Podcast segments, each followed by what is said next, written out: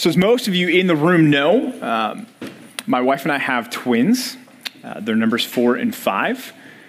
And uh, if you know them, maybe you know how to distinguish them. Maybe you know even how we maybe dress them to tell them apart. But they are identical twins, uh, Sam and John. And if you don't interact with them much, if you don't know them much, or if you don't aren't around them very often, and you just see them, you look at them and you're like, man, they look identical because they're identical twins. But if you spend any amount of time with them, you learn not only are there little physical differentiations between them that you can kind of say, okay, this one's John, this one's Sam, but you can also tell just by their personality which one's which. And because my wife and I, because Amanda and I are their parents, we know them uh, probably better than, than anyone else. And we're able to kind of pick out this is John's character uh, trait or personality trait. This is Sam's character trait and personality trait. But all that to say, from the, the outside perspective, if you're just somebody that's just looking at them and you don't know them and you haven't spent time around them to learn their mannerisms or anything, you're going to look at them and say, those are identical twins. They look the same. A lot of times for us as Christians in the church, we can find that there are a lot of people in the church that look like believers and that look like Christians who actually, in reality, may not be Christians.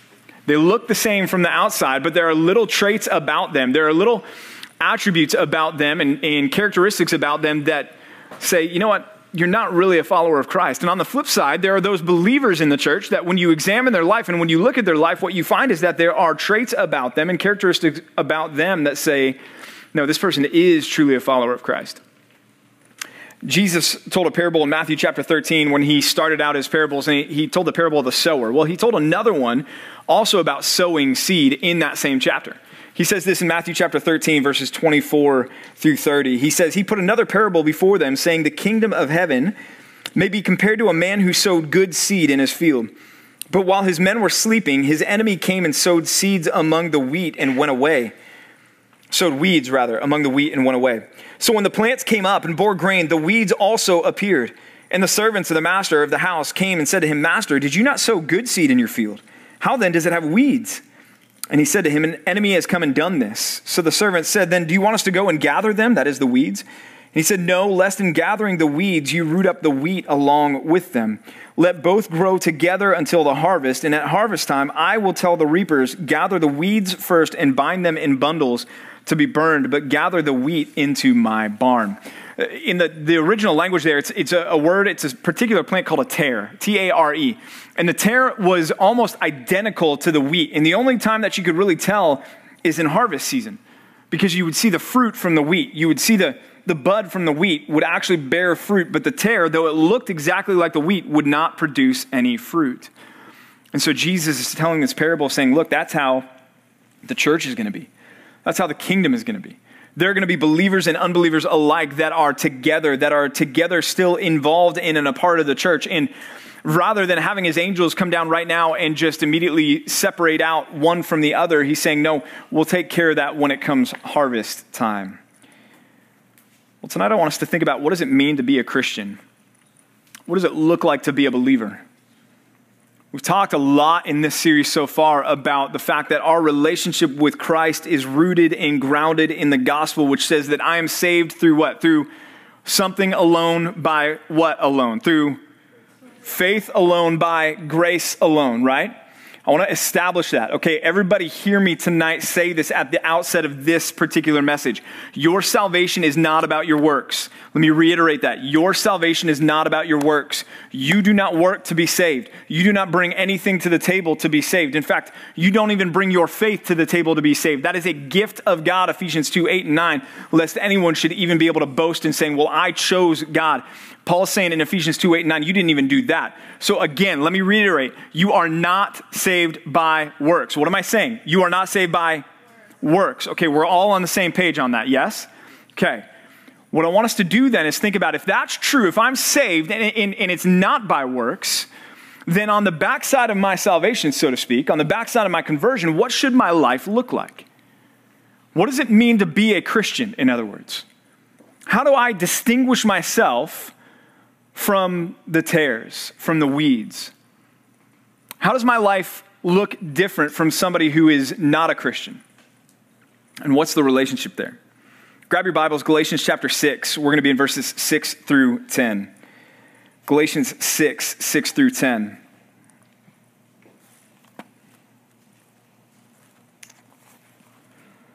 The text says this it says, let, let the one who is taught the word share all good things with the one who teaches. Do not be deceived. God is not mocked. For whatever one sows, that will he also reap. For the one who sows to his own flesh will from the flesh reap corruption, but the one who sows to the Spirit will from the Spirit reap eternal life. And let us not grow weary of doing good, for in due season we will reap if we do not give up.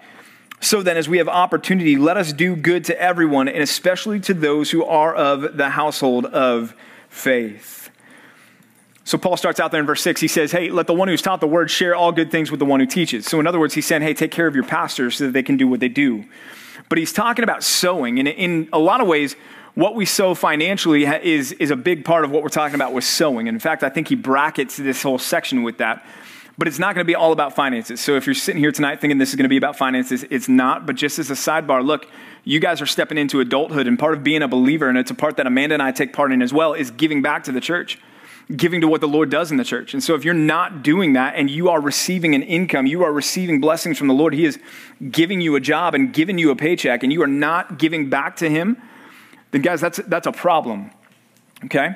Because it's a, it's a command. It's, it's something that we are to do as an expression of our gratitude and thanksgiving to the Lord. So um, I don't love talking about that and, and saying that because I, I also work at the church, but, um, but that's just the reality. That's what we're called to do. And like I said, that's something that my family does as well. So uh, just to be starting that practice now is huge because you are sowing to what's good, which is what this passage is talking about from here on out. And that's where we're going to kind of spend the majority of our focus here tonight. He's talking about the two areas that we can sow to. And he starts out and he says, Look, he says, do not be deceived. God is not mocked, for whatever one sows, that will he also reap. That word deceived, it's first off in the, the passive tense, right? So it's, it's really do not be deceived. Well, who's deceiving you? The answer is in the text, you, you are. Do not be self deceived.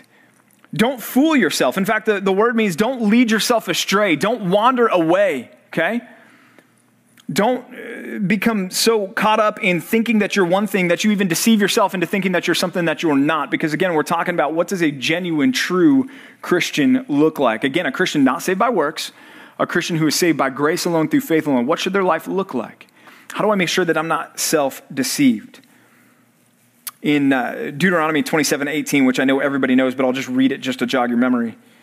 Deuteronomy 27 18 says this Cursed be anyone who misleads, there's the same word who misleads a blind man on the road, and all the people shall say, Amen.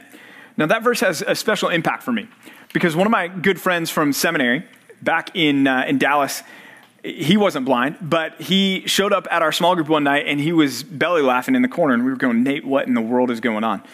And he told us this story. When he was on campus at Dallas and he saw a guy out there, and clearly he was blind, he had his, his stick out with him and he was trying to navigate his way to one of the buildings. And so Nathan, being a, a good guy, walked up to him and said, Hey, can I help you get to where you're going? And the guy said, Yeah, I'm looking to get into to the Hendricks Center. And so Nathan said, Okay, great. I'm, I'm happy to help you. Why don't you come with me? And so Nathan kind of held him by the arm and, and walked him and walked him and, and opened the door and, and, helped him inside and then shut the door and said, Hey, glad to help. See you later. And, and turned around and walked away. Well, Nathan's walking away and he's halfway across campus, and all of a sudden it dawns on him that he led him to the wrong building. So Nathan took this blind guy and led him into the wrong building and told him that it was the building that it wasn't. And so Nathan, being a good guy, though, he wasn't intentionally trying to deceive him, as Deuteronomy says, don't do. So he goes back and he finds the guy and he dis- he disguises his voice so that he wouldn't know it was the same guy. He's like, "Oh, are, you, are you? Can I help you with something?" And He's like, Yeah, I'm trying to find this building. It's, uh, well, it's not this one. So he leads him to the right one, opens the door. The guy walks in, and I kid you not, the blind guy goes, Yeah, this smells right.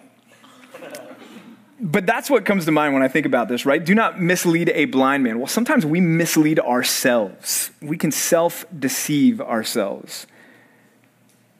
Paul warns this in 1 Corinthians 6 9 through 10.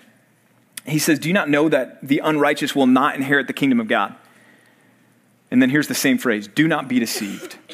Same phrase do not be deceived. neither the sexually immoral, nor the idolaters, nor the adulterers, nor men who practice homosexuality, nor thieves, nor greedy, nor drunkards, nor revilers, nor swindlers will inherit the kingdom of God. Do not be deceived.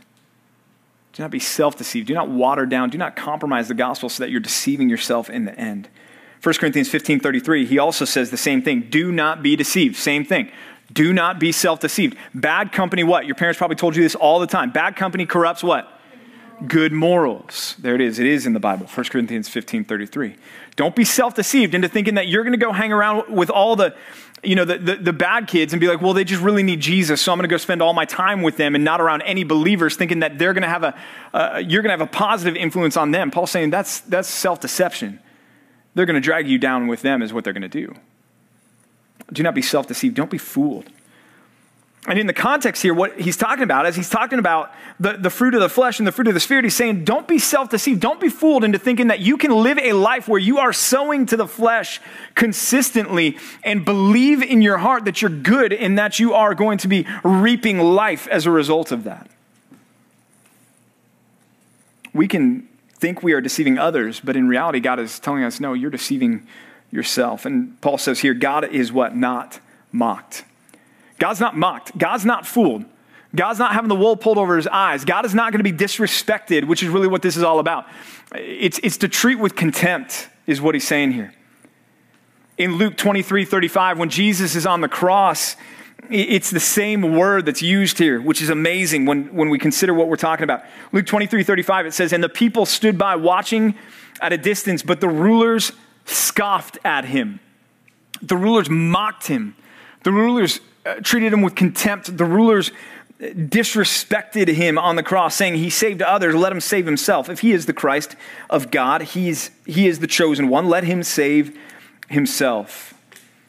You know, sometimes, well, actually, quite often, uh, when we give my son Luke his lunch, he will eat some of it and not all of it. And then he'll come to us and be like, Hey, I'm, I'm done. We'll be like, No, you're not. Said, No, I'm really, I'm really done. I'm really done. And we know enough now that what do we say? We say, go get us your what? Plate and show us. Why? Because we're not going to be mocked. We're not going to be disrespected. We're not going to be deceived. We know that he's a depraved little four year old that lies about finishing his sandwich. And so, sure enough, he brings it over and there's a sandwich left on it. We're like, no, go back and sit down and finish your lunch. It's that same concept, guys. It's, it's, we're the four year old thinking that God is fooled by our profession of faith when we show up and we play church and we hang out around some Christians some of the time. But the reality is, our life is not demonstrating, it's not showing, it's not evidencing that I am anything like a believer at all. And again, you are saved by what?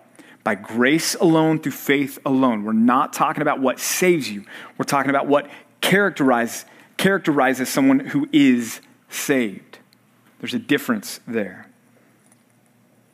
Know, if your life is marked by fleshly fruit, but you're still claiming Christ, you may deceive your family, your friends, your leaders, your pastors. According to this passage, you may be even deceiving yourself, sitting here tonight going, Of course, I know I'm a believer.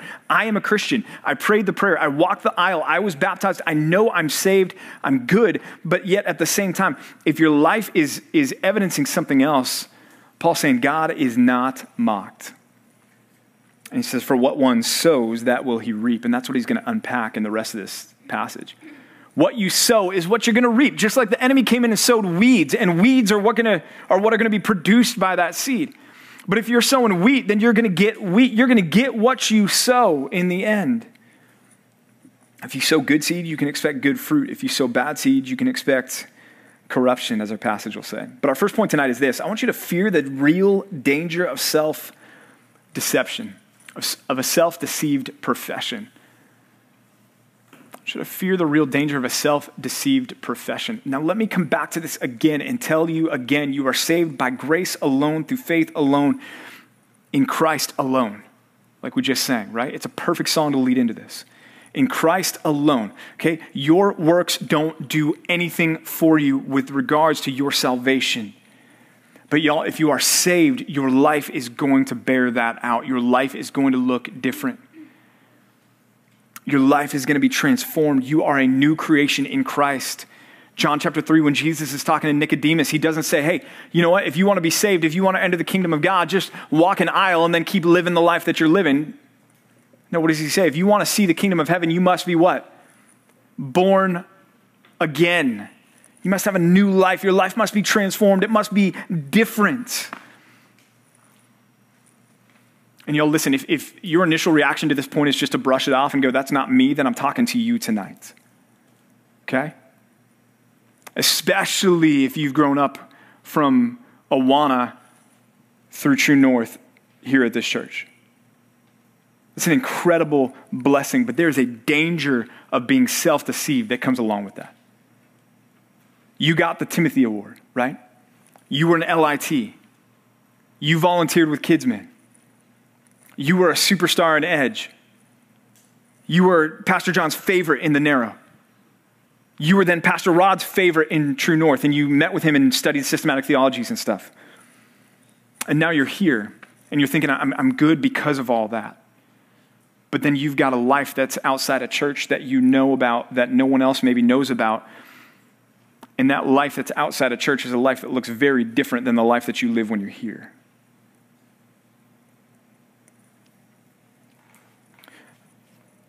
This quote is one that, I, if you follow me on Instagram, I had it up on my Instagram page earlier this uh, this week, and it just it, guys, it grabbed me. He says this. He says there's a common tendency to think that there's one exception to this universal principle. He's talking about this verse. He's, this guy's writing about this passage that we're studying. Though it proves true, this is the, the, the common tendency. Though it, it's true for everyone else, it's not true for me. I won't have to reap a harvest from the good seeds that I sow. I can sow whatever seed I want and still expect a good harvest. That's it right there, guys. I can live my life however I want to live my life and still expect that I'm going to be fine with Jesus on Judgment Day. This is the common line of thought that only proves the words of the prophet Jeremiah the heart is deceitful Again, that self deception. The heart is deceitful above all things and beyond cure. Our capacity for self deception is frightening. It's frightening. It's amazing how blind otherwise brilliant people can be to their own spiritual direction in life. In fact, more, the more brilliant people are, the more skilled they are at developing rationalizations to deceive themselves and to hide from God. Guys, that is it. And I, I just, like just quite honestly and just to, to be straight up with you I, I, feel like there are probably those in this room tonight where that's where you're at. You are brilliant. And you have played the game forever. And you are so good at playing the game that you've even now convinced yourself that you are on the home team that you're good, that you're fine, that you don't need to worry about it, that you don't need to worry about Uh, you know, repenting from your sins and putting your faith in Jesus, you've already done that. You don't need to go back and do that again. But your life, guys, is in tatters. Your, your, your private life is not what you know that God would want it to be. You're sowing to the flesh day after day after day. You know, the New Testament implies that we should be continually investigating ourselves, examining ourselves sometimes I've gotten pushback on this. People going, man, you're causing people to question their faith. And that's not the goal. If we're doing this and we're walking with the Lord, guys, what examining yourself is going to do is it's going to give you confidence in your faith. If you are so into the Spirit, then, then that's just going to give you increased confidence in your relationship with the Lord. The only reason this is going to bring doubt and question into your life is if you're looking at your life and you're not seeing the fruit. Some of these passages we've already talked about in this series, Galatians 6 4. But let each one test his own work. Test it, examine it, inspect it. Be your own fruit inspector. And then his reason to boast will be in himself alone and not in his neighbor. Or about, how about 2 Corinthians 13 5? Examine yourselves. Examine yourselves to see whether you are in the faith. This is exactly what we're talking about here. Examine yourselves to make sure that you're not self deceived. Check yourself to see if you're in the faith. Test yourselves. Or do you not realize this about yourselves that Jesus Christ is in you, unless indeed you fail to meet the test?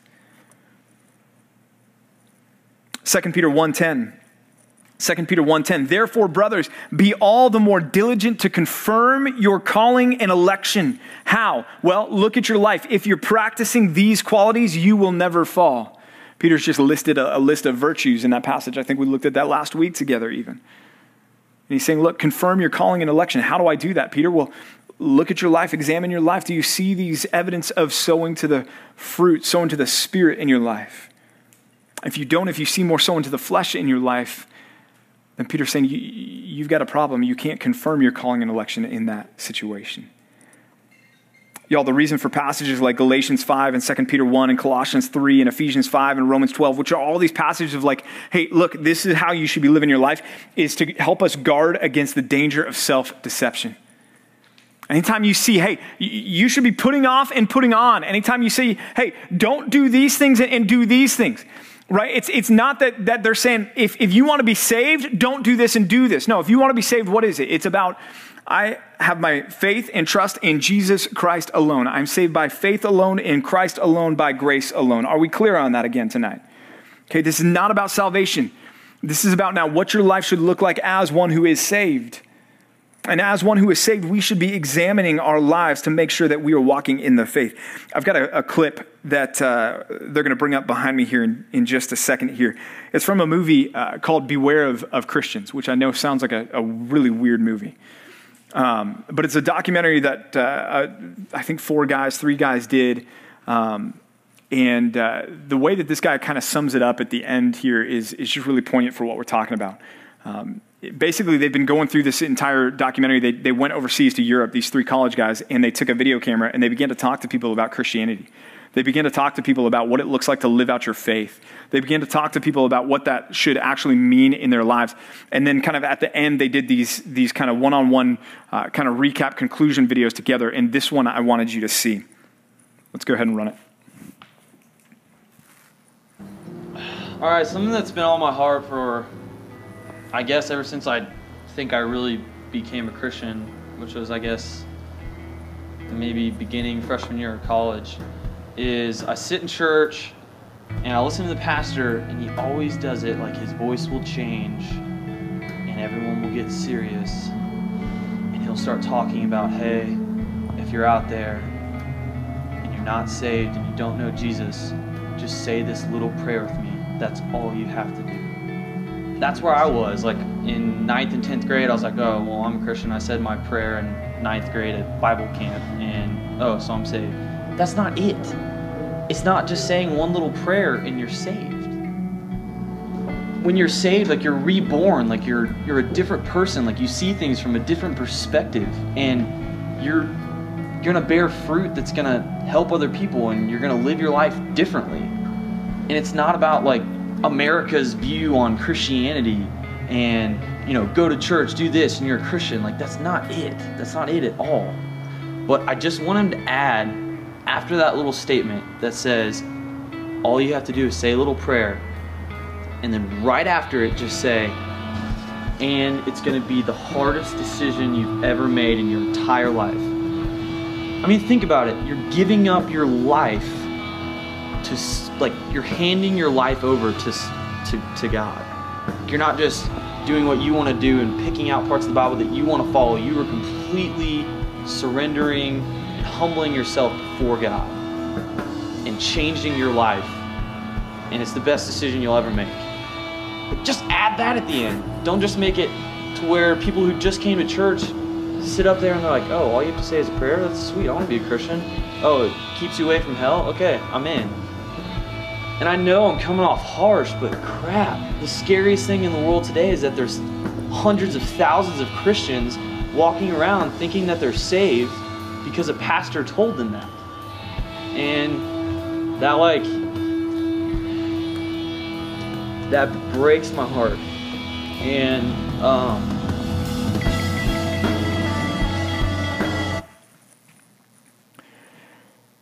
He says you're giving up your life. You're handing your life over to God. You're not just doing what you want to do and picking out parts of the Bible you want to follow.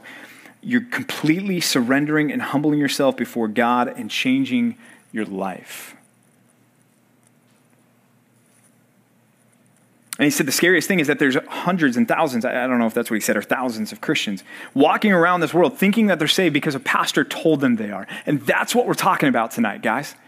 Your confidence in your salvation is not based on me saying, hey, yeah, you're a Christian. It's not based on whoever baptized you saying, you're a Christian. It's not based on Pastor Mike saying, you're a Christian. It's not based on your mom and dad saying, you're a Christian. Your relationship with the Lord is based solely on what? Faith in Jesus Christ alone as your Lord and Savior. And if you have that, if you have that faith, it's going to transform your life. And if you're not seeing that transformation, if you're sitting here tonight going, I'm a Christian, But your life looks the same as it always has, and there's not this progressive growth in Christ likeness, then you shouldn't be confident that you are a Christian.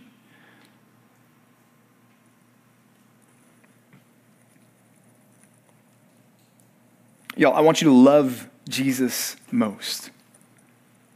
You guys know that. You've heard me say that. I want you to do the things that stir your affections for Jesus. I want you to love him. I want you to want to be with Christ. I want you to want to pray to Jesus. I want you to want to worship Jesus. I want you to want to live for Jesus. But I also want you to understand that a love for Jesus and a desire for godliness are not mutually exclusive.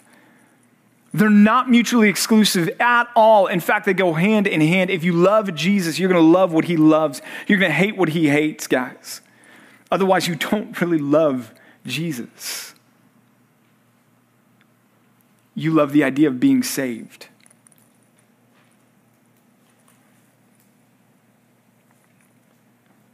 Paul keeps going in verse 8. He says, For the one who sows to his own flesh will from the flesh reap corruption. But the one who sows to the Spirit will from the Spirit reap eternal life there's two types of seed that can be sown. And the first one is seed that is sown to our flesh. Well, what does that mean? Well, we've talked about this already, right? And we've seen this before as well. Hey, can one of you guys in the back run me up the clicker because my iPad is uh, delayed on the uh, advancing?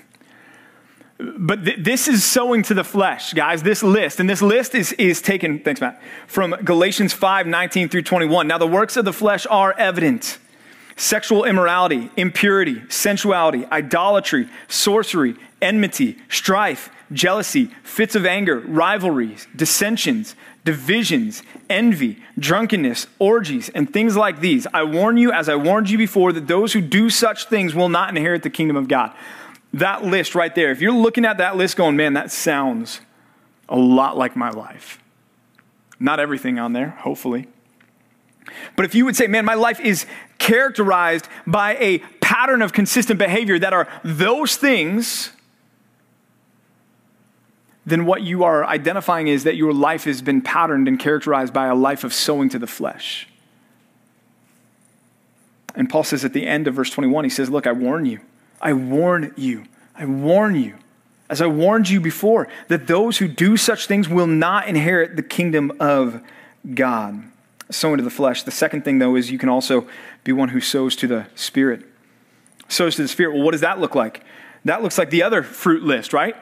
The fruit of the Spirit is Galatians 5 22 through 23 love, joy, peace, patience, kindness, goodness, faithfulness, gentleness, and self control. Against such things, there is no law. Again, I would ask you as you look at that, is that what your life is characterized by? If you look at the pattern of your life, if you look at yourself, if you were to talk to your closest loved ones, your closest family members, your closest friends, the people that really know you the best, would they say, yeah, you are a person who is loving, joyful, peaceful, patient, kind, good, faithful, gentle, self controlled? Would they say, yeah, that, that, that characterizes your life? Would you say that characterizes your life? If you would, then, then that's what it looks like, and that's what it means to sow to the Spirit. There's two options for you on the fruit that you will reap. You're either going to sow fruit of the flesh or sow fruit of the Spirit. And just like there's two types of seeds, there are also two results or two harvests, two outcomes of those. And that is the outcome of corruption and the outcome of eternal life. The one who sows to his own flesh will from the flesh reap corruption. Corruption. Well, that's, what's that word mean? Well, it means what it sounds like. It means corruption. It means destruction, is what it means. And that has a temporal element, and that also has a, an element beyond the temporary. That has a temporal element, and that this if, if you guys are living a life where you are sowing seeds to the flesh, your life is not going to be going well for you. It's just not. You're not going to find satisfaction. You're not going to find joy. You're not going to find meaning. You're not going to find fulfillment. You're not going to find purpose. You're not going to find hope. You're not going to find love. You're not going to find acceptance. You're not going to find escape from the crushing despair of the reality of the broken and fallen world that we live in. If you spend your life sowing to the flesh, you're not going to find those things. There's a temporary corruption and destruction that will just, like a, a dark storm cloud, just own your life. Some of you are, are saying to, to your, me right now in your mind, yeah, I, I, know, I know what that's like. Maybe I've, I've been there. Some of you may be even sitting here tonight going, I am there. The flip side, though, is if you sow to the Spirit, it says you will reap eternal life. But I want to back up for a second because that implies that there's a, another element to this corruption. It's not just temporary, but it's what? It's eternal. Again, the warning is issued here. Not about how, do, how am I saved. It's not about how I'm saved. It's that if I'm professing to be saved, I need to look at my life. I need to hold my life up to this, uh, these lists and say, am I harvesting, am I, am I sowing seed that results in, in life or death? And Paul's saying, look, if you're sowing seeds to the flesh, there is eternal destruction that awaits you. Even if you're sitting there trying to pull the wool over everybody's eyes, including your own, saying, I'm a Christian. Because, God, guys, here's, here's the thing about salvation God will save you where you're at, but He won't leave you there after He saved you. He'll save you wherever you are at. So if you are here tonight and you've played the church game your whole life, and tonight you're like, man, this is pressing in on me in a hard way because I know He's talking to me. I know I'm not right with the Lord. I know I'm not saved, but man, I've told so many people that I am. I've played this game and I've fooled so many people. I can't do it right now. God can't save me right now. Yes, He can. He will save you where you're at. If you're here tonight and you're going, man, I, I'm not even making any bones about it. I'm not a Christian. And I've lived a life that's, that's totally a, a life of the flesh. And I, I, that's, that's just who I am. And, and I'm aware of that. But man, I've done so much wrong. There's no way God would save me. Yes, He will. He will save you where you are, but He will not leave you there. So if you're sitting here going, Well, I've been saved for 15 years, but your life has not changed one iota, and you're looking at your life and you're seeing more flesh than spirit, then I think the answer is that you've got serious cause to be concerned over whether or not you are truly saved to begin with. Because the flip side is if I sow to the spirit, I will reap eternal life. Eternal life. That's the expectation. If we will live godly lives of obedience to Christ, man, it's eternal life. Not that we're saving ourselves and meriting that, no, but we are evidencing the fact that Jesus has saved us, that the Spirit has made us a new creation, and now we are following our Savior. Second point tonight is this don't bank on life if you've been sowing for death. Don't bank on life if you've been sowing for death. I get it, y'all. You're, you're, sitting out there tonight going, man, this seems like a heavy emphasis on works. That's why I started by saying, let me be clear. You are saved by what? By grace alone through what? Faith alone in who? Christ alone. That is truth right there. That is the gospel. Period. End of story. You cannot save yourself. You cannot earn your salvation. You cannot work for your salvation. But if you are saved, your life will what? It will look different over time. It's going to look different over time. And if it doesn't look different at all, guys, and you are sitting here expecting eternal life when you've been sown to the flesh your whole life, then you are as Paul would say, self deceived. The only one, guys, who ultimately knows whether or not you are in Christ is you and Christ. And the way that you can know is through this examination, through this checking of yourself, through seeing if you are truly in Christ or whether you've been living a life that's more full of unchecked, uncomfortable, or un, unconfronted, rather, unrepented of, unbroken sin. Here's the reality, guys the, the Savior that we follow, let's talk about him for a minute. Jesus hates sin. If you love sin, there's a disconnect, right? Jesus died for sin. If you plan to sin, there's a disconnect, right? Jesus paid for your sin. If you don't mind your sin, there's a disconnect. You may say, well, Pastor PJ, can't a Christian go through seasons where they see they may see more flesh than they do f- spiritual fruit in their lives? Or maybe you would say, can't, can't a Christian go through seasons where they struggle with a particular sin? Can't a Christian go through seasons where their fruit is more fleshly in general than, than spiritual? And I think these are legitimate questions. And I, will say this I think the answer to these questions with a caveat is yes, I think there can be seasons in our lives where we are walking more in the, the flesh than we are in the spirit. I think there can be seasons, times in our lives where that is true. Uh, but here's the deal, guys if that thought comforts you, because of a sin that you're currently harboring in your life, that's not the intention there. If that's, uh, if that thought, if that's what you've been waiting to hear, this whole message, if you've been waiting to hear that to kind of be, to, to let your conscience off the hook, if that thought soothes your, your conscience right now, that, that's not the intention here, guys. Because I wouldn't be comfortable if you've got harbored, unconfessed, unrepentant sin in your life. I wouldn't be confident in anything if you've got unconfessed, unrepentant, harbored sin in your life.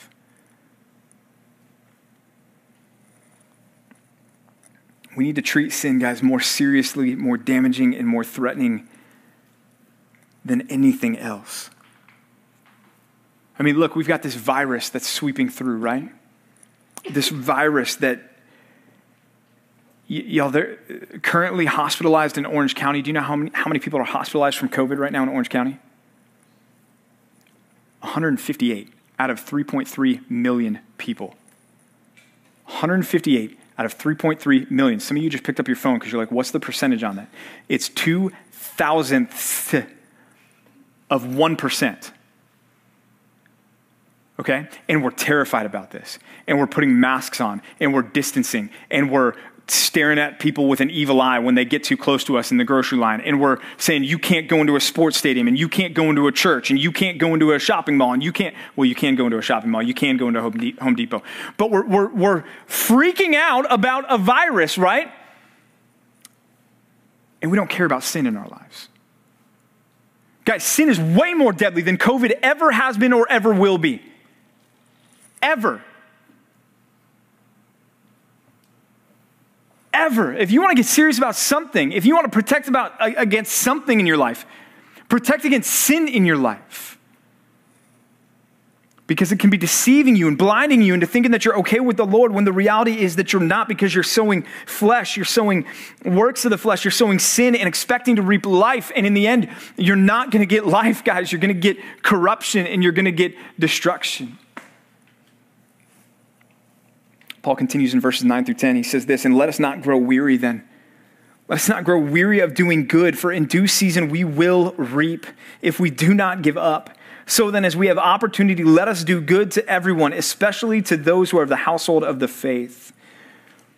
Let me deal with that last phrase there. Let us do good to everyone, especially to those who are of the household of the faith. Remember how I said at the beginning with verse 6, he's talking about giving to the church or giving to pastors. I think he's talking about the same thing there at the end, and I think he's kind of bookending this, okay? He's saying, look, if you want to sow, it's, it's a good thing to sow and make investments into the church and into the, what the, the, the work that the church is doing. But let's keep going with what he's talking about here in verse 9. He says, Let us not grow weary of doing good, for in due season we will reap. Let us not grow weary. He's saying, Don't lose enthusiasm. Don't let up. Don't slow up. Don't give up. Keep pressing on. Keep going. Paul says this in, in 2 Thessalonians 3.13. Similar, he says in 2 Thess 3.13, As for you, brothers, do not grow weary in doing good. Don't give up in pursuing Christ likeness. Don't give up in pursuing godliness. If you're here and you're saying, man, it's, it's so hard though. Yes. That's if you're if you're sitting here going, man, it is a battle for me daily to live as a believer in this world. Guess what, guys? You guys are on the right track. Because this world is not our home, this world is not our friend. Peter says we are aliens and strangers, and we need to wage war against the fleshly lust. We need to abstain from the fleshly lust which wage war against our souls. That's the world that we live in, guys. This life, if you are following Jesus, is going to be exhausted. It's not an easy path. Remember, what did Jesus say? He said, Broad and wide and easy is the path that leads to what? Destruction. But the, the way that leads to life is what? Narrow and difficult. Right? Let us not grow weary. Don't give up. Don't get discouraged. Of what? Of doing good. Of doing good. Here's some passages to think about, guys. 2 Corinthians 9 8 says, And God is able to make all grace abound to you, so that having all sufficiency in all things at all times, you may abound in every what? Good work. God's going to give you grace in order to make sure that you are what? Doing good works. Oh man, we're talking about works in church. Uh, that's uncomfortable. I'm not. The Bible is. Ephesians 2:10. Right after, right after the champion cry of by grace alone through faith alone in Christ alone. And let's establish that one more time, okay? How are you saved? You are saved by grace through faith in Christ. Period, end of story. Do you work for your salvation? No, right? But if you are saved, your life will look different. Look at verse 10 of Ephesians 2.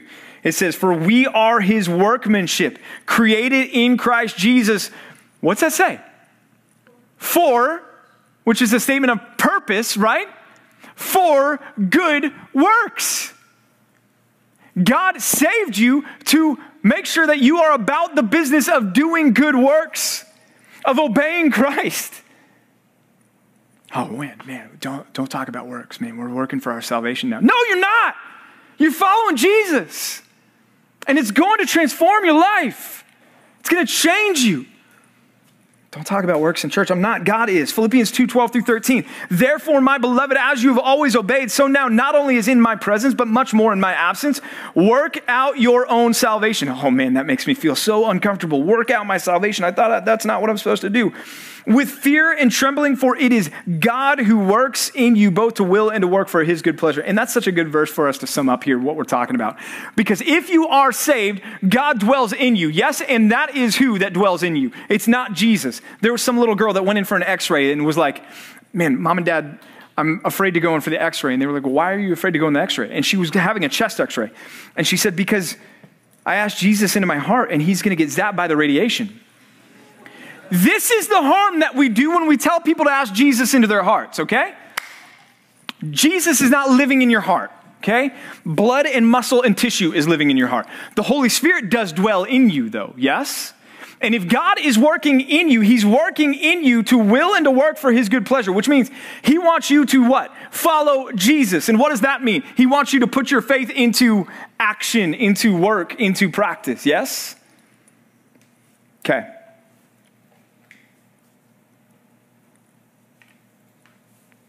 He says, For why? For in due season, we will reap if we do not give up.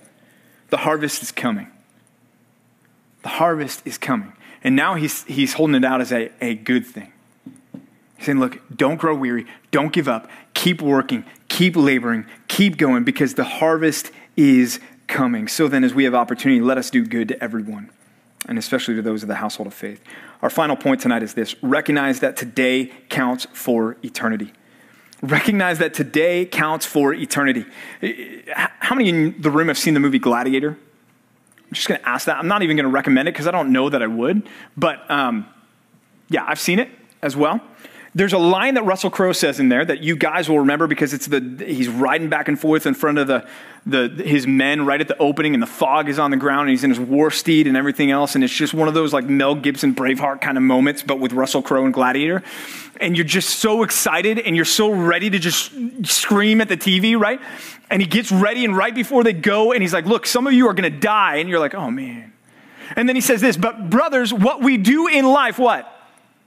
Come on, finish it, men. Come on. Echoes in eternity. What we do in life echoes in eternity. It's the closest thing to, to Jesus that Russell Crowe has ever said, right? It's truth. The life that you're living right now matters eternally. Not for whether or not you get into heaven, that's on Jesus. And that's on what he's done for you. But it matters what your heavenly reality is like. Here's the deal, guys. If somebody told you, hey, look, I'm going to give you a dollar for every high five you give people over the next five years, what are you going to be doing every single day? You are going to be the high five king. You're going to be going around slapping people's hands. You're going to be trying to get people just to, to fool, like, hey, how old are you? Going up to little kids, hoping they're going to say five so you could smack their hand and, and rack up another dollar, right? You are going to be giving everyone possible a high five. Why? Because there's the promise that for every high five you give, you're going to get a dollar. Why don't we treat eternal reward the same way? The promise is way bigger, way better than that. Jesus is saying, hey, look, if you follow me, there's eternal reward. And we're like, oh, that's cute, but it's like, it's in heaven and stuff, and I, whatever. No, it, it, like, what do you have now that you're going to take with you when you die? Nothing. Nothing. You're going to live for eternity with the reward that this life stacks up for you. Matthew 16, 19 through 20. Do not lay up for yourselves treasures on earth where moth and rust destroy and where thieves break in and steal. But Jesus says what? Lay up for yourselves treasures in where? Heaven, where neither moth nor rust destroy and where thieves do not break in and steal. You have a safety deposit box in heaven that you're going to get access to when you stand before the Lord. What's in it? What's in it? Matthew 16, 27 says this For the Son of Man is going to come with his angels in the glory of his Father, and then he will repay each one according to what he has done. What's that experience going to be like for you? This is, again, let me distinguish this, which I uh, didn't do well enough last time. This is the Bema seat of Jesus. This is not the great white throne. The great white throne is where the unbelievers are, and then they are not found written in the book of life, and they are cast into to everlasting torment in hell, right? The believers don't go before the great white throne. Believers will go, according to 2 Corinthians 5.10, before the Bema seat of Jesus, right? The judgment seat of Jesus for the assessment of our reward. And that's going to be a place where you're not going to be punished, but if you're not living for Christ, if, if, if you're not fully obeying Him, there's going to be a lot that's, that's lost, a lot of stuff that's, that's burnt up wood, hay, and stubble, right? That doesn't pass through the, the, the, test there. But if you are living for Christ, that's where you're going to get the commendation and get the reward for the life that you're living here, right? And that's going to make an impact in eternity. And you say, well, how? I don't know, but it will. It will. And I'd rather err on the side of, I'd like to go to heaven with quite a few rewards than going to heaven being like, dude, I got nothing. I got like a jack in the box token. I don't even know what that is. I don't think they make those. 1 Corinthians 13, 3, rather 13 through 15. 1 Corinthians 3 13 through 15. Each one's work will become manifest. This is what he's talking about here. For the day will disclose it, because it will be revealed by fire, and the fire will test what sort of work each one has done. If the work that anyone has built on the foundation survives, he will receive a reward. If anyone's work is burned up, he will suffer loss, though he himself will be saved, but only as through fire. That's the Bema seat described for you right there in 1 Corinthians 3 13 through 15. Guys, these promises about reward in the future are real promises. If Bill Gates was standing right here and said, I will give you a dollar for every person that you high five over the next five years, and it's set in stone and we've got it guaranteed, it's set up, it's legal, it's everything, we both signed the contract, you're going to be giving people high fives like crazy, right? You just are. Because you're like, I want the money. Well, Jesus has said there's, there's something way better for you. Christian, there's something way better for you. There's eternal reward at stake if you will follow me, if you will pursue good works. There's going to be eternal reward. That's way more motivating, or it should be. The three questions, though, you have to ask. Actually, I'm going to add a fourth. But the, the first one is this Do you believe these promises? Do you believe that, that there's eternal reward that waits for you?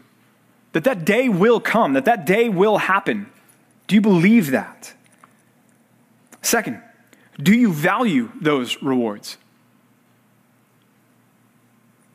Do you think that they're worth it to you? To say no to things here on earth in order to be able to say yes to that reward in heaven?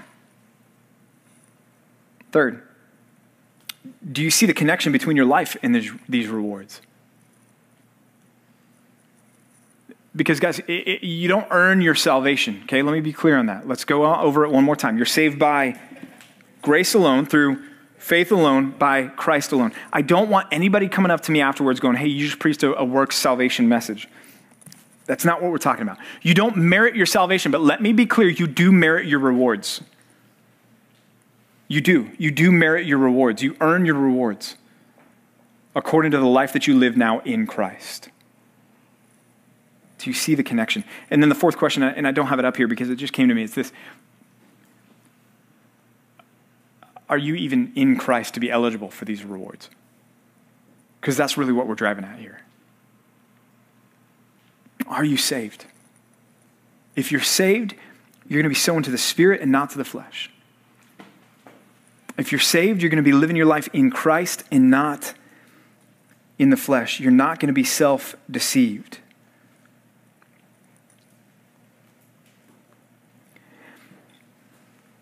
Y'all, everything that you do in this life does matter for eternity. It does. Not for whether or not you're saved, that's on Jesus. And guys, if you're out here tonight and this message has just nailed you between the eyes because you know looking at your life that you have been self deceived or you just know that you've just been playing a game and deceiving others, let tonight be the night that you don't go home without pulling me aside or pulling one of your leaders aside and having a conversation saying, dude, I, I, I want to be saved and, and really truly saved. Let's deal with that tonight. Let's do business with God tonight on that. Okay? But for the rest of us in this room, let this be a motivating message for us to go, man, I, I want to examine my life and see what I, what have I been doing? Have I been sown to the flesh? I've been sown to the spirit. And I, God, I, I, I want to sow more and more and more to the spirit every single day. And less and less and less to my flesh. Guys, let me just be straight with you up here and just honest with you guys. This is not something that just goes away and it becomes easy to sow to the spirit if you're a Christian. There are times, guys, that I have uh, times of battling the flesh in my own life. Okay? So I'm not talking about perfectionism. I'm talking about your direction. Are you progressing towards Christ? Seeing more and more fruit of the Spirit in your life and less and less fruit of the flesh in your life. That's what we're after. That's what we're after. Let's pray. God, I know this is a weighty, weighty, weighty sermon, and yet I pray that you would use it for whatever you see fit, whatever your intended means and, and, and purposes are, Lord to spur us on towards Christ likeness, as I know it has me this week just wrestling with this passage in my office. God, I just pray that it would be just a motivator to us. Lord, if this is a, a, message that you would, by your grace, see fit to grab somebody who is not in Christ and open their eyes to, to come to faith in Christ, Lord, may you do that. That would be amazing to hear that, Lord. But may you use this for whatever will bring you most glory and honor. God, I pray for our small groups that this would be a time of transparency, of honesty, and that our students would just, uh, Lord, benefit through this time and sharpen one another during this time as well, we pray. We ask all this, God, in Jesus' name. Amen.